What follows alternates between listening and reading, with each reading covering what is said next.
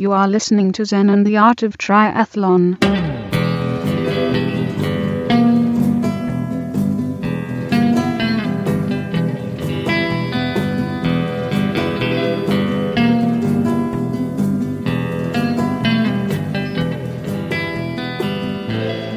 Well, hey, everybody. Welcome to another great episode of Zen and the Art of Triathlon.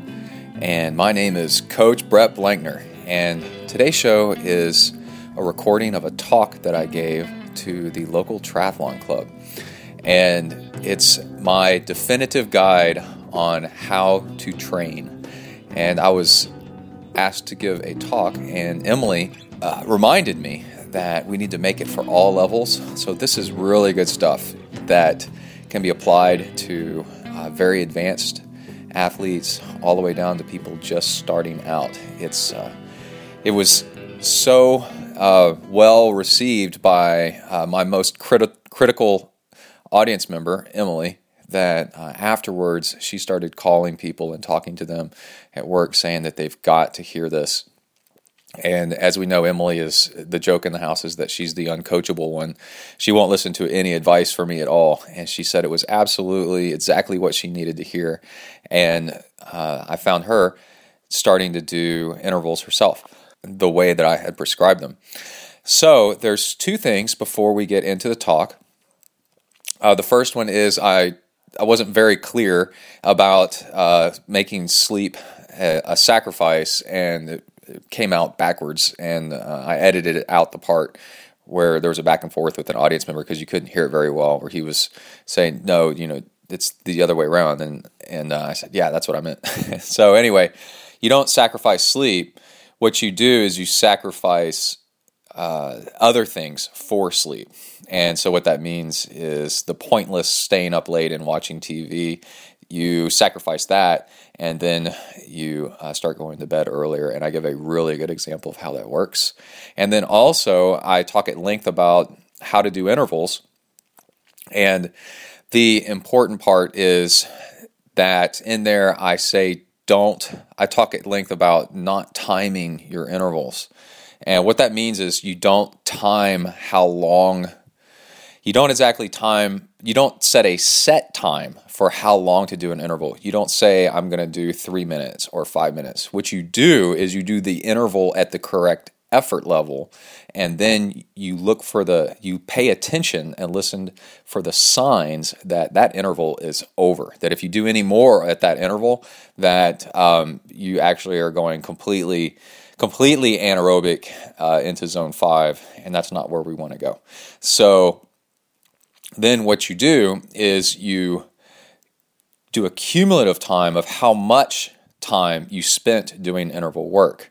So, this one interval, you timed yourself, you went about three minutes, and then another interval, you were able to go eight minutes, and then another interval, you did uh, four minutes. So, three plus eight plus four is 15. So, that's 15 minutes of interval work. And then, what I say in the talk is that between 15 minutes and 20 minutes of interval, interval work is really all that you need whenever you do interval work inside of a workout. And that is, is something that uh, you ought to keep an eye on is how much time you spend going hard. So that's what I meant by don't time your intervals. How long you go during an interval, you need to listen to your body. And you need to learn the signs of when you're done. A cool gadget is a there's a finger mounted uh, lap counter that uh, is not that is one step up that doesn't just do laps but it does time. And you can pause it and then keep it going again if you want or make it go again if you want. And that is uh, it's a i think it's made by SportCount. And it's for swimming but um, I've used it many, many times while doing runs and bike rides and making sure that my cumulative time doing interval work is not over 20 minutes. So, all right, so let's go ahead and get started with the talk, and we'll go ahead and catch up at the end. Here we go.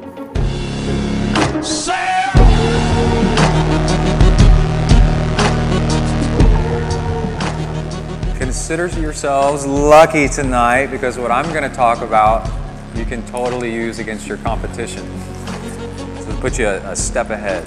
What we're going to talk about tonight is how to train in a way that uh, where you separate your hard from your easy and the whole concept of polarized training, which is a really interesting topic. So, uh, a few years ago, I was at the Rocky Raccoon, like we were talking about earlier, and I was doing the 50, but I was there when Ian Sharman ran 100 miles on trails, a few hours of it at, in the dark at night at a seven and a half, about a seven and a half minute mile pace. And yeah, broke the record by an hour or so, maybe. And that is, for an idea of what that is, that's a Boston qualifier pace for a male in his 30s for a marathon. And he ran basically four of them, back to back to back to back. So then the very next year, which was last year, I was standing at the start line of the kids' race, which is the day before the Rocky Raccoon 15100. And the person that uh, sent them off, that hit the, it wasn't really a gun, but it was some sort of beep or something like that, or blew a whistle or something, was Ian Sharman himself. He'd come down to be the guest uh, celebrity at the race. And so I'm standing next to him, and I got an opportunity to actually talk to him for a few minutes. And I said, How in the world did you go so fast? And he said, Speed work. It has everything to do with speed work. And he said, People go out and they train long, but they never train fast.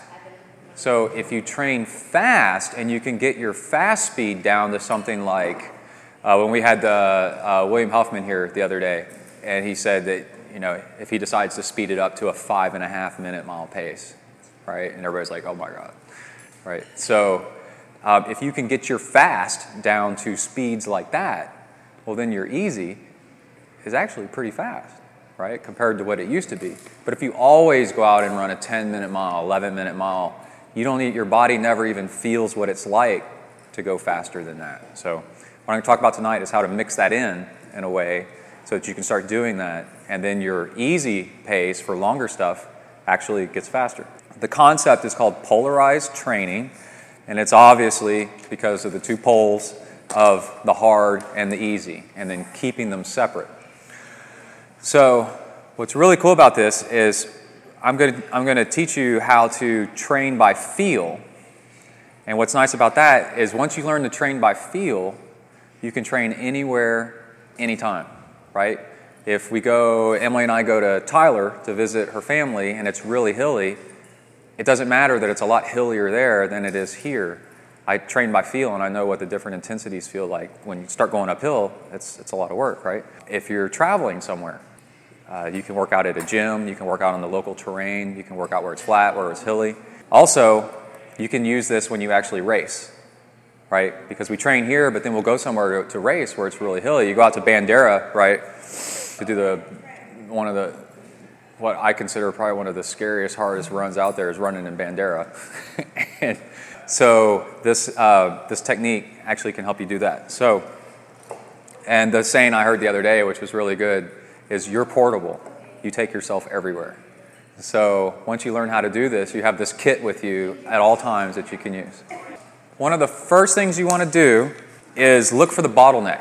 So if you're already going really long but you'd like to go faster, then your bottleneck really isn't endurance, right? If you haven't gone very far and you want to start going longer, then your bottleneck is probably distance, right? So more volume let's talk about intensity versus volume. If you do speed work, that'll actually give you speed. There's uh, the old Russian style of training, which some people are starting to look into again, which is overspeed, cheat, it's steroids.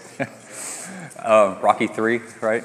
But there's um, but there's overspeed. They would actually like pull people on a rope behind a truck at way faster speeds than what they could run, just to get their legs used to spinning really, really, really fast. So then that believe me, you can be in really good shape, but if you never run fast, try to go run fast, you're actually real wobbly and all out of balance and, and like you're not used to firing at those speeds. So you, actually what's limiting you is not your fitness, but your coordination, right? the other thing, endurance, is these long, long workouts. I'm going to show you an example one, of one here in a little bit. And you can tell by doing these at which point you actually crack and you don't have the fitness to go long, even though you went really easy. So, uh, I'm to, like I said, I'm to show you a, uh, a heart rate graph of one where that happens. The trick is with polarized training is you want to keep them separate. You get you do intervals and go hard, but then you want to actually while you're recovering from the hard stuff, then you want to actually slow down and go really easy. And much much easier than you'd ever think. And Paula Newby Fraser, who is a seven-time I think Ironman Hawaii winner, the the women's champion for 7 years in the 90s, I think um, she said that when they would go out and train, on their easy days, they would get passed by all the age groupers, even the slowest ones. And the age groupers were like, ha, you know, I'm passing you. and then, then they would actually do speed work, and it was insane how fast they would go. But then they would back off again and then just go really, really, really easy. So uh, even the, the fastest people in the world would really surprise you how slow they're going. And I saw a, a speed graph the other day, a Garmin download of last year's champion, um, and he was champion for three years. He was running a 10 and a half, 11 minute mile, uh, just out jogging. He lives in Boulder. He uh, stopped and let his kids play on the playground for a little bit. That's all in there in the in the graph. So to get fast, you need to balance these things, these the slow and easy. So the trick is, yeah, you go hard and then you go easy uh, to recover from it, and then what you do is in the background, kind of like just like a low background noise, like here in this restaurant, there's just little, you know, noise and white noise, stuff like that, is a big diet of volume, right? Just kind of always working out, just doing stuff. There's guys that train, um, they only train nine hours, uh, 11 hours a week, and they do a nine and a half hour Ironman, which is mind blowing. But they go out and do speed sessions, and then the rest of the day, they work at a, like a standing desk and they go outside and they do like work from home and they'll go out and arrange lawn furniture or something. You know, they're just working on their feet all day long. So you want to keep the volume as a background. And then what you do is you treat the speed work like doses of medicine, right? Or like eating a certain type of food. You want to actually dose yourself with hard. Okay? The next, the next thing that you got to consider is you want to train by time and effort and not by distance or speed. And what that means is if you start training by distance or by speed, you start getting into big problems because you're tired or you're trying to keep up with somebody else's speed or you're going uphill or it's hillier or you're going into the wind, things like that. And then you're trying to keep up an average uh, run pace right? Which all these devices and iPhones, all this stuff show all the time. You're trying to keep up a, a pace that, a, that sounds good, but it's something your body just can't do that day. And then you're slowly overdoing yourself and cooking yourself, and then you won't be able to um, recover very fast. And then distance leads to big problems. It's the wrong target. But on occasion, like when you're you're talking about doing a you're doing the 50 miler. So which one are you doing? Hill, Hell's Hills. Yeah.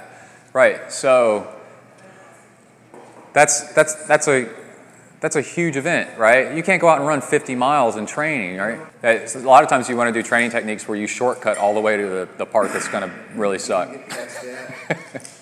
yeah. So like, uh, yeah. So people will go out and they'll go do, do interval sets and all this stuff, and then get real tired or you know sore and fatigued, and then the next day try to go do a long run on those beat up legs, you know and to show you what it really feels like. So, what you want to do is you want to verify on occasion, on rare occasion, that you can do the speed or that you can do the distance.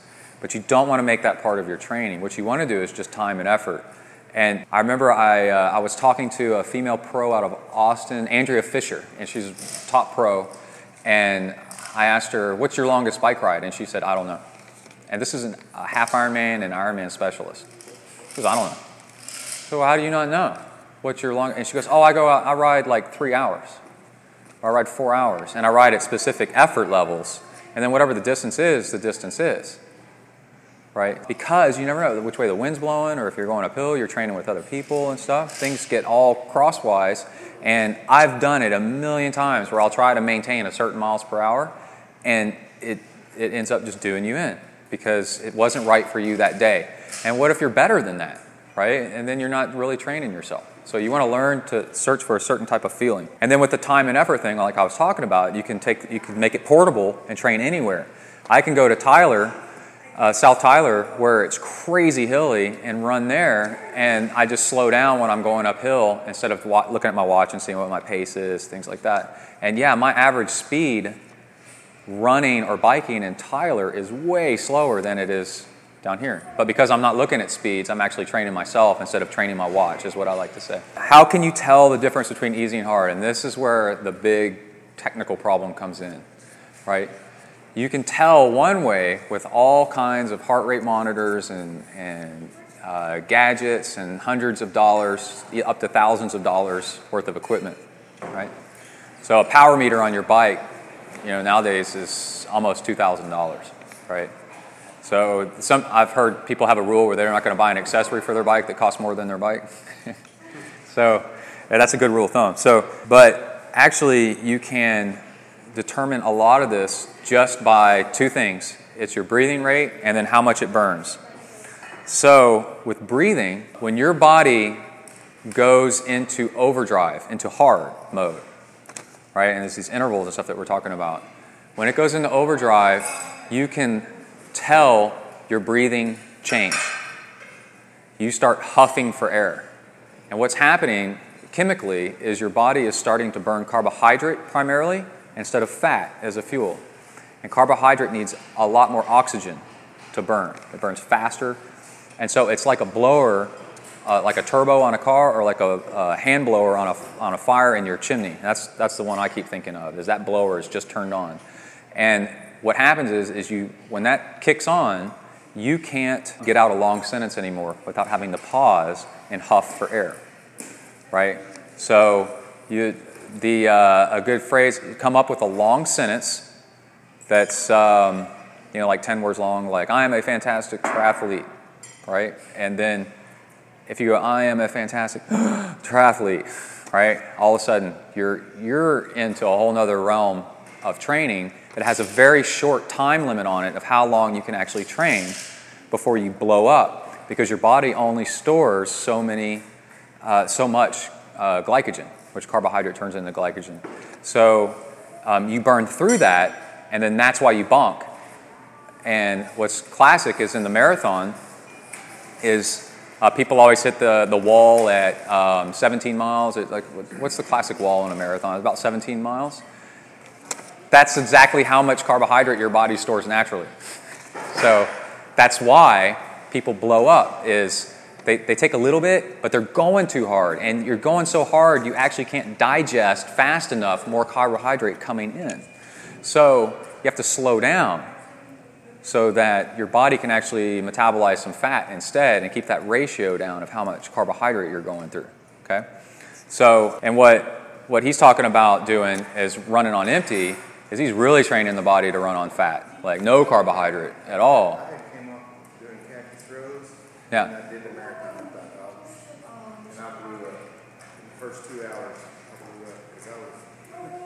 Yeah.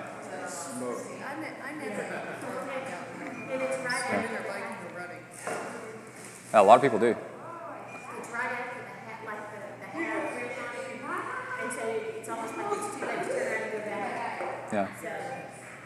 Now, these other people we've had come talk, right? So, John Hirsch and Christine and Cliff Latham, right? And they're talking all about how to eat better and uh, all this fiber and protein and fats and stuff. Because what you want to do in your daily diet is slow down the impact of the sugar so your body's not so used to getting sugar all the time right? So then you're actually just sitting around, you're metabolizing more body fat, a higher percentage. You can go get tested. You can go to a place in Dallas, you can go to a place all over the place and get tested. They'll put you on a bike or on a treadmill and test the oxygen coming out of your mouth. And then, or not, well, they test the chemicals coming out of your mouth, the uh, air, and they'll tell you what ratio of carbohydrate to um, fat you're actually burning, right? And then they'll suggest, man, you're burning way too much uh, sugar so you need to switch your diet to a more fat burning kind of diet. Yeah, yeah. I've done it um, at least two times. I've done a place in Dallas and a place in Houston, and it's amazing to see those numbers. And they'll tell you exactly when you switch, at what speed or what effort level that actually kicks over, or what heart rate. you know, and if you want to go long, you better stay below that heart rate, right? And then you go back in and get tested periodically and see if you're improving and stuff. So that's the breathing, right? You want to go long, you want to keep your breathing below the huffing, right? And save the huffing for the end.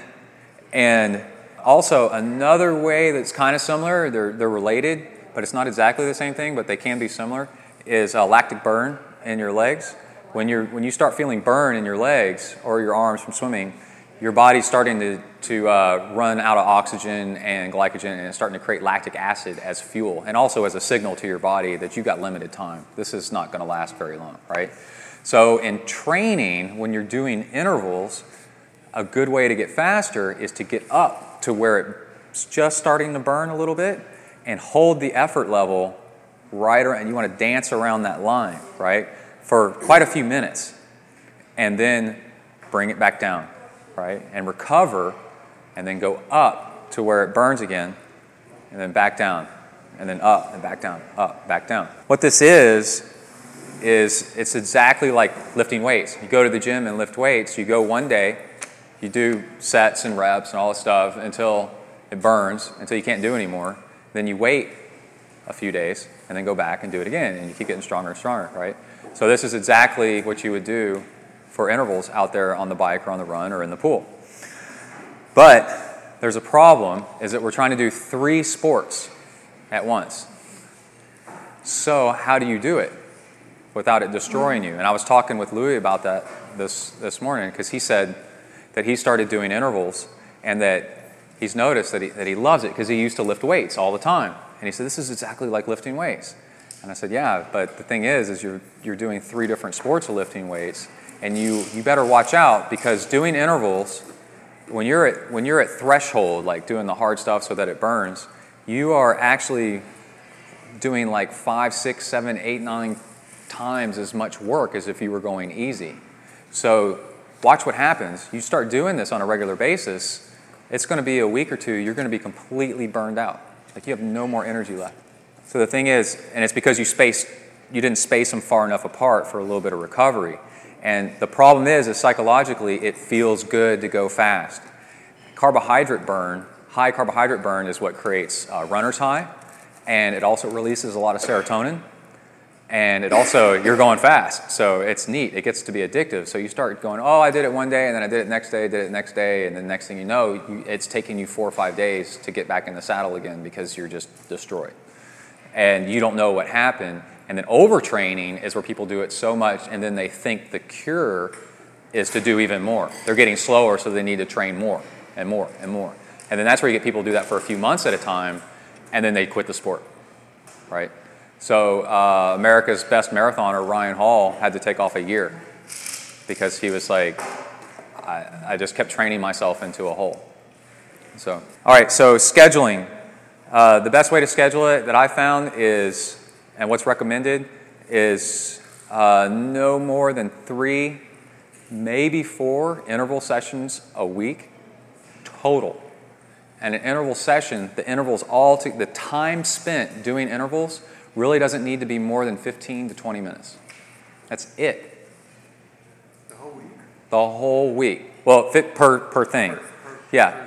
So when you go out and do an interval workout, 15 to 20 minutes, maybe 22. And the better you are, the more you can handle, right? And maybe the closer you are getting to a race and you want to get sharper. But remember, this is going to get to, this is going to catch up with you. So on uh, Monday, you do a hard run, but it's intervals. And then uh, Tuesday, go swim easy. Uh, maybe Tuesday, a double workout, easy, easy. And then um, Wednesday or Thursday, do a hard swim with intervals mixed in and then easy, easy, and then uh, maybe Friday, Saturday, do a, do a bike ride that's got hard intervals mixed in, right? And if you do any more than that, you're actually being counterproductive. That 15 to 20 minutes of intervals the time that your heart rate's really elevated? Yeah. Yeah. And so what, what's, what's crazy is you can go, oh, it's not crazy, it just makes sense. You can go online and download all these training plans and workouts and things that have, you know, five minutes, Jim and I were talking about five minutes on, you know, some minutes easy, whatever, and, you know, different interval speeds. really just like just like a training plan this is just made for a theoretical person at a theoretical time and place right so what actually works better is for you not to time it exactly or not try to it's just like what i was saying that you're trying to hit an exact mile per hour or a minute mile pace and you're getting um, that could burn you up. So what you do is you just elevate your heart rate elevate to where, where it's burning just just below burning a little bit and go for as long as you can until really you're like, okay, this isn't really helping me anymore. And it could be it could be two and a half minutes, it could be six minutes, it could be eight minutes, it could be five minutes. Who knows how long it is, right? And then stop. Maybe you have to walk afterwards. Maybe you know pedal easy, uh, swim easy, whatever you want to do, and then um, then go easy for a while until you're fully recovered from that interval session, and then do it again. And then don't time it and you'll actually get better results than if you specifically timed it every single time. Okay? What's critical is you should log your workouts and then analyze what's hap- how you feel versus what you've done, right? So there's there's really no excuse nowadays for people not to log their workouts by type and by time at least. Because there's all this stuff nowadays that you can do it on your phone, you can do it everywhere and it pays off. It is one of the best ways, it is the way to step up a level and also to keep from getting injured, to keep from getting sick, to have fun. To uh, you can project what you're doing into the future, so you can communicate with your family what, where you're going to be on Saturday, right? So, yeah, that's a real high end one that can like be intimidating to some people because there's it's one of those things where there's so many functions and features in it where you're kind of like, where is this stuff? Yeah. Um, yeah. Like swim, bike, run, and if there's something special like I lift Yeah. weights or something extra, just put the basic stuff, and then in the comments, Brett has me put, you know, how did you feel? Like for me, did I have a blood sugar crash, you know, or you know, what what was different? And then when Right. he looks back, you can be like, Right. well, look, look at this, you know, this is what you did.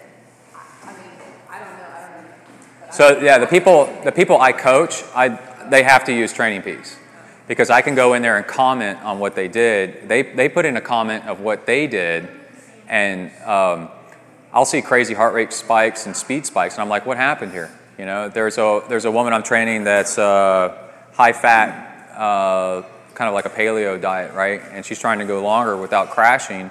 And I can tell by the heart rate versus the speed, boom, you know, this is what happened. What'd you use for fuel, right? And so she puts in the comments things that, you know, that she ate, stuff like that. What I have here for y'all to look at real quick, I'll just hold it up, is some heart rate graphs of some workouts that I've just done recently so I can show you, okay? So here is a run. Everybody see this?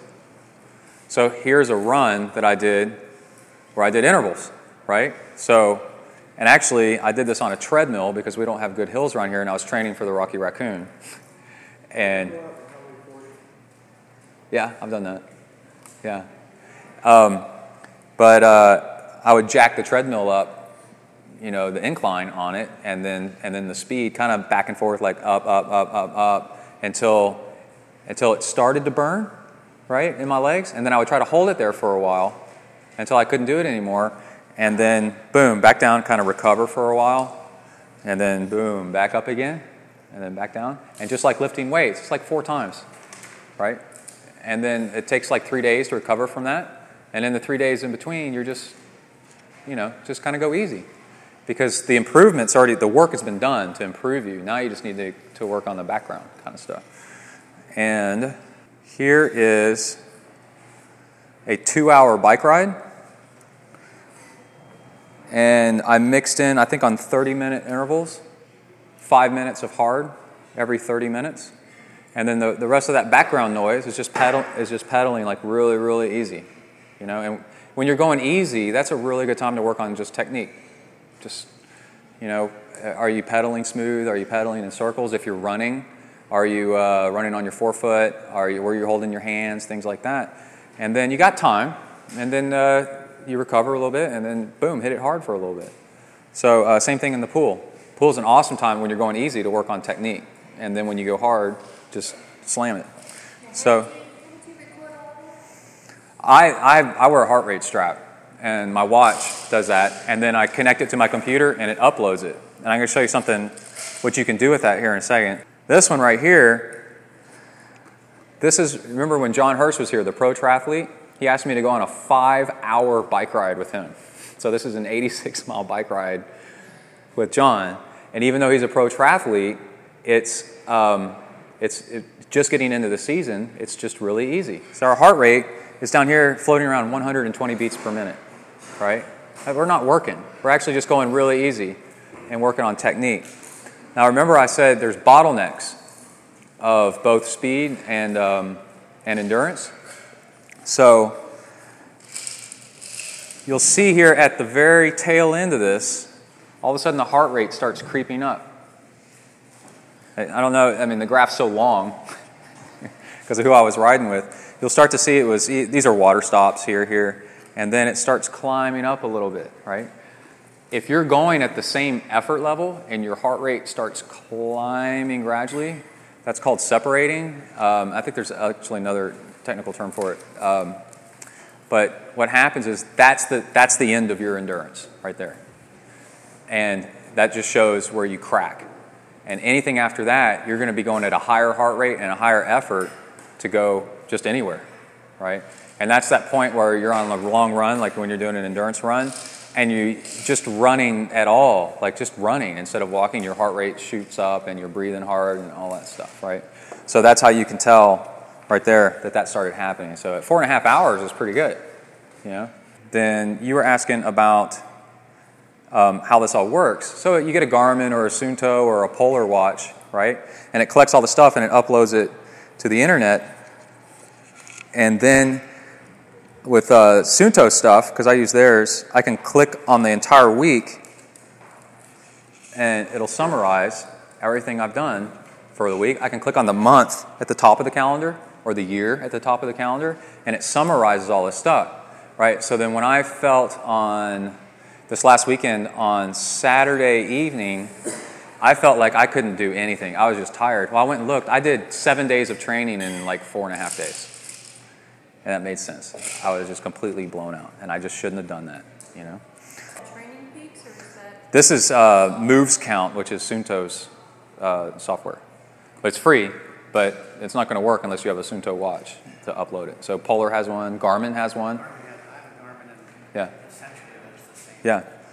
Um, if I go back to one of the other ones, it's not just, it also does, you know, like bar charts and then maps of where you went. So, but I didn't really want to get into this stuff tonight because it starts getting all technical, you know, it's like speed and all that stuff. And that's, and we need to wrap it up, Melissa. So, but the whole thing is training by feel is what I wanted to tell you all about. It's the it's the it's the breathing and the lactic burn and the spacing it out and for recovery and then finding the bottlenecks of what's holding you back. Is it the distance? Is it the speed? Is it like Ian Sharman said, where you just need to do speed work and make your fast fast so that your easy is actually easy? So that's what I had for y'all tonight.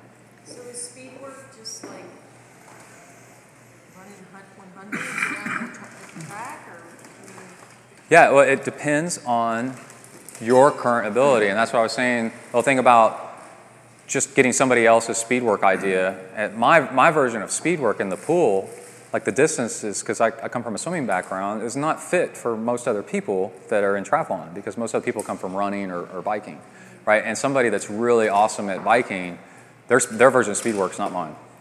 You know, it would kill me. So the idea of where you get up to where it burns and you're breathing hard, and just below burn is actually the best. Just you want to get to where it burns and then back off and just kind of dance around that line just a little bit. That is what increases your ability over time. So you want okay, so you're doing it, and then then after a while, after like three minutes, five minutes, um, you feel like you can't even run anymore without it burning, without it starting to burn. You can't make it, and you just got to stop, and then that's when you stop. So, um, and that's why I was saying it could be three minutes, it could be three and a half minutes, it could be eight minutes, but you don't really want to do stuff like over eight minutes. If it starts getting up to eight minutes, then you're probably not going hard enough. So. But let's say on a track workout, if you're doing 800s, run hard for an 800, how long should you let the recovery be before you run another one? It's usually like double the time but that's just a guideline, and then you'll start to feel what the feeling is, and then you start searching for that feeling instead, right?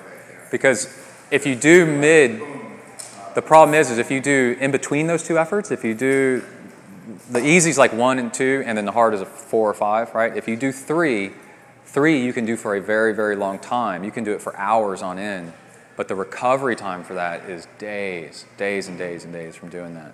And nice to meet you. And then what happens is your your recovery time is so long, you can't start training again. So if you just dose yourself with the super fast, then your recovery is only like two, three days at most. And in the background, you can be working on your technique and your volume and your endurance. So, but it, the, the, the hard part is, is it takes a lot of discipline to do it right. Because everybody wants to go three. If you're plateaued out and you're not getting any faster, it's probably because you're doing too much of a, of a three level zone. They call it zone three.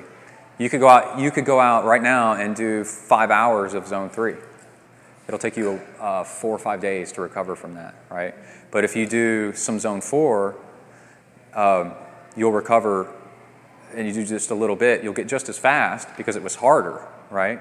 But you, and you'll recover a little bit faster, and then you get maximum what they call workout density. Now you'll be able to get back to working out over and over again. What it does is it allows for, for quicker recovery, and then you can get right back to training again without having tons of downtime and overeating. like you do lots of zone three, you're burning all those carbohydrates that are in your system, all that glycogen. What are you going to replace them with? Ice cream and cookies and eating poorly and, and, and cheese pizza and all this stuff because you're starving from doing all that work. So you just completely lose control when you're in three. I think a couple things you told us last year that really made it make sense and at least made an easy way to think about it is if you go out and you do a long run or you do something that just felt really good, like you got a good workout, you were mm. probably in zone three. You should be it should be guilt producingly slow and easy. Yeah. And if it's supposed to be hard, you know when it's hard. Yeah. I know I yeah, spent a lot of time feeling good about run. That's right. I told you. I heard a good way to call it was uh, guilty speed. You feel like you should be going faster. That's that's zone one, zone two. That's the right speed for just volume. You really feel like you should be going faster than this. If you're feeling that, then that's the right speed. And then, but then you mix in like a hard workout. You're actually glad to be going that that slow speed in, in the next few days as you recover from it. So. So could my RPM class be my interval? Yes, definitely. And then it's just an easy Right. ride. And the way you tell is by your breathing. You don't even have to wear a heart rate monitor, right? Now, which if you were wearing one of these devices, you could look at it and did you see there was bar charts? It told me how much you, you tell it what your different ranges are for hard and easy and stuff like heart rate zones. And it'll tell you that you spent like I know that when I did the Rocky Raccoon 50, I spent eight and a half hours in zone three.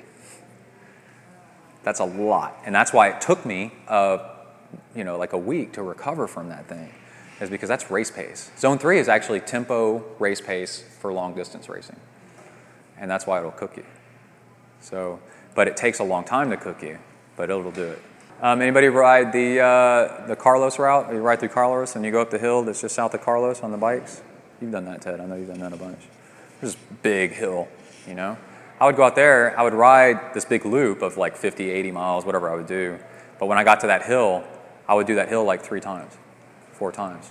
And I would do it, I would do that once a week, and then I would do um, like a fast run and a fast bike maybe, sometime else in the week too. And I just started getting faster and faster and faster and starting to be able to keep up with the fast guys.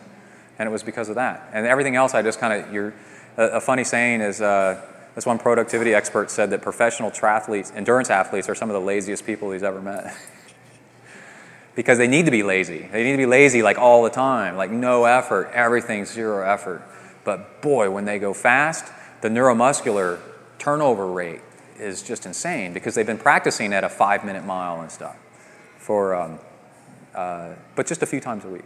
Because more than that, it'll just cook you. Yeah around here for running, you're not you're not going to find a hill that's really long enough. I've tried to find the longest hill to run on. I can't find anything over three and a half minutes, four minutes long. So treadmill. Once you start getting good at doing hills, you need a treadmill because there's nothing steep. There's like the steepest thing is like 3% grade for four minutes. And you're talking about once you start getting good at it, then it's you need 8, 10% grade at like, at a, you know, for like six minutes, eight minutes. So, all right, so cool. Sleep? Yeah, you, you. Oh, sleep. Okay, so you're going to find that if you are suffering, like at work, you're having trouble, uh, you can't get up in the morning, that's the biggest one. You can't get up in the morning to go work out, right? I guarantee it's because you stayed up too late the night before. And once you start training a lot, the benefits are huge, but the one sacrifice you got to make is sleep. Um, right, right, right. So um, I do best if I go to bed. I, it drives Emily crazy. Kai knows all about it. My phone has an alarm on it that goes on off at nine o'clock, and that's to uh, telling me to start go to bed, right? And Emily was making fun of me as that's just annoying because it bang, bang, bang, bang, bang, bang, bang, bang, you know, right? Uh, What was so funny when John Hirsch and Christine came to stay with us, they actually stayed at our house for 11 days.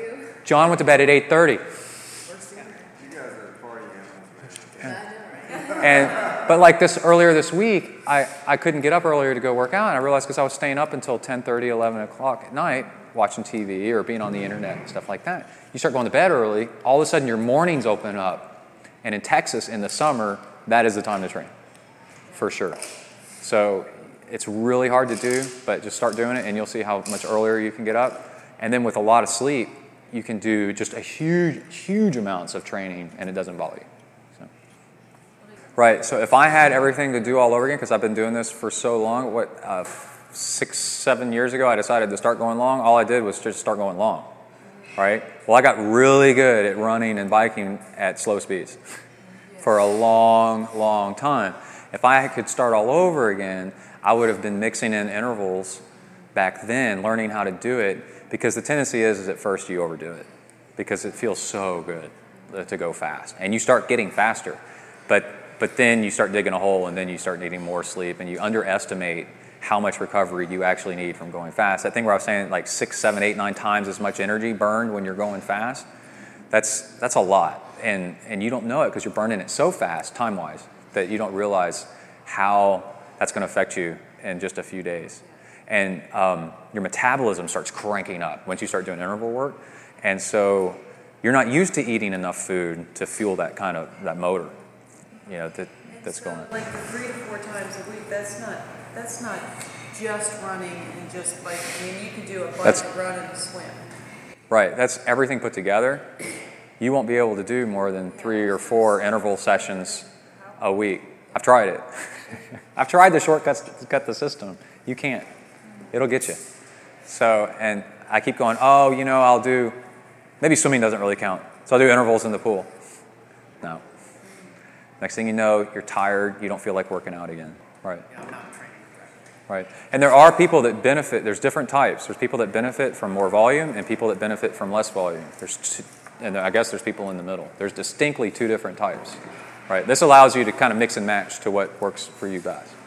You got to find the guy that just won Ironman, uh, Pete Jacobs, that won Ironman this year. Um, he reduced his volume a bunch so that he could rest more and actually go faster on his speed during his speed work days, and he won the entire the world championship, right? But he had to quit a training camp where he was with the best people, and they were doing so much volume that he was so worn out he couldn't. He, the guys typically can do like 25 miles per hour on a bike, and the uh, the girls are doing like 20. I'm just guessing 20, 21, 22. He couldn't keep up with the women at, at their slow speed. He was just exhausted. And he's like, there's something going on here. It's just too much volume. Something's happening. And um, so he quit training with them and went back to low, lower volume and more intensity. And yeah, there's people who train 11, 12 hours a week and just do interval stuff, and they do uh, sub 10 hour Ironmans.